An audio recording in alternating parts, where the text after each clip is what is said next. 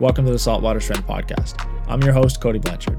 I'm on a mission to become the best strength coach and athlete that I can be. Along the way, I'm going to share the lessons that I'm learning to help you build the knowledge, the skills, and the mindset needed to reach your strength goals. I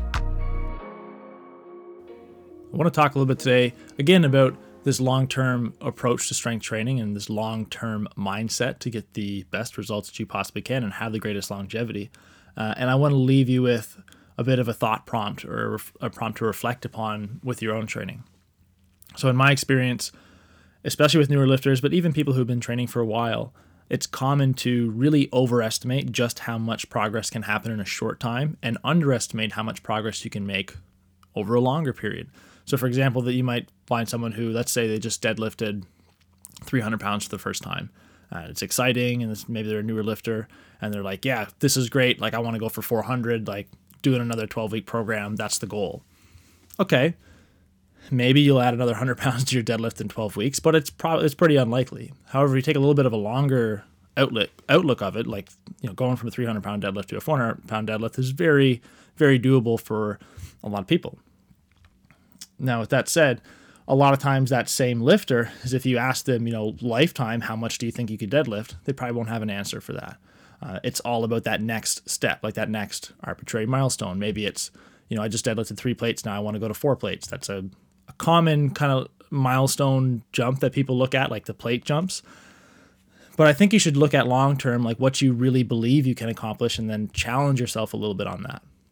You know, over if you trained for 10 years, do you think you could deadlift 500, 600? What do you like? What do you think is possible for you? I think it can be there can be a lot of value with taking some time to reflect back on what you really think is possible.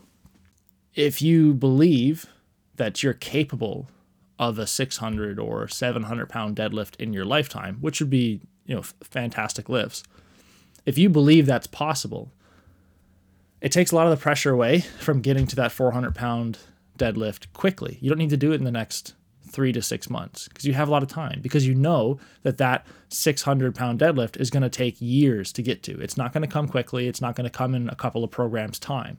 But when you start to frame it around that like longer term approach of like, well, this is what I might be able to achieve if I'm consistent with this and I work hard over the next couple of years or the course of years of training that takes a lot of pressure away from today's session and this program to make as much progress as quickly as possible because you're already framing it in that long term approach. The other element of it is that 400 becomes a lot less intimidating when the goal is 600 or 700 or whatever it is for you. You're taking some of that uh, like fear away or the some of the what's the word? I guess some of the pressure away from that next target, like that, you know, the the 400 pound target.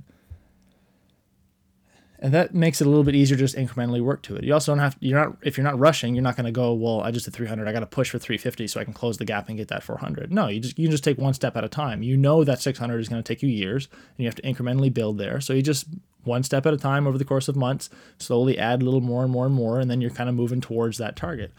And then you still want to celebrate your wins along the way, don't get me wrong but it's it's not so so much of like peaks and valleys of like oh you you hit this super high um, feeling because you finally made that you know short term milestone of the 400 pound deadlift or whatever it is for you. And then you kind of deflate because well what's next? Now you have to figure out what you're pushing towards next. But if you've taken the time to reflect on what you want long term well then you know what's next because that 400 pound deadlift is just a stepping stone towards the lifetime goal of the 600 or 700 or whatever it is um, and that could be like whatever that lifetime goal is, should be something that's meaningful to you. You might not care at all about deadlifting 600 or 500 or whatever. You might not even care about deadlifting 300. So maybe it's something totally different. Maybe the lifetime goal is like being able to do pull ups when you're 50. You know, maybe the lifetime goal is something along those lines. Like it's a body weight strength thing. It's a it's an ability to still have um, quality of life as you get older. So there's ways you could quantify that as well. So you could say, well, you know, maybe you're 30 years old now and you can do five strict pull-ups. Well, maybe you want to be able to do 10 strict pull-ups unbroken when you're 50 and you think that would be a great target. That's fantastic. So reverse engineer it. What would you have to do to get to that point? Like, do you have to change anything for your body composition wise to make that a little more feasible? Do you just need to get stronger? What you know, what do you need to do to set yourself up to reach that goal in the long term? And then why is that meaningful? Like, why is it meaningful for you to do 10 unbroken pull ups when you're 50? Well, maybe the actual 10 pull up goal isn't really that meaningful for you, but it's it's a way for you to kind of ensure that you're going to have function and quality of life at that age.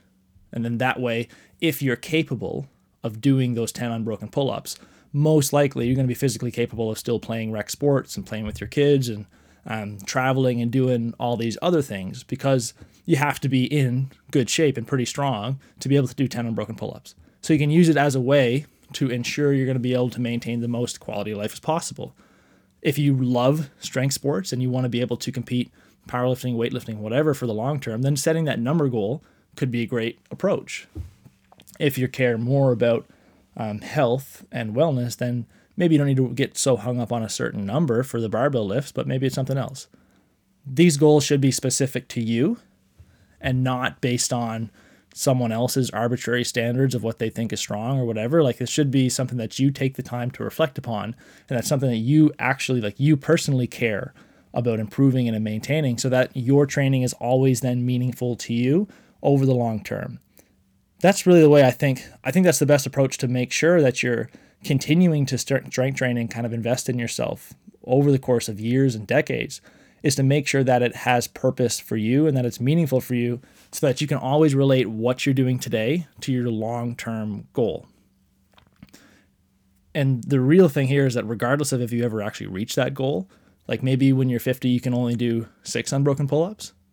Well, the fact that you've trained and maintained your training routine, your fitness routine, and worked towards that goal up until that point, you're probably way better off than if you didn't do that. And when you get to 50 you can't do any strict pull-ups because you stopped training and you quit because your short-term goals uh, became unachievable and whatever other circumstances.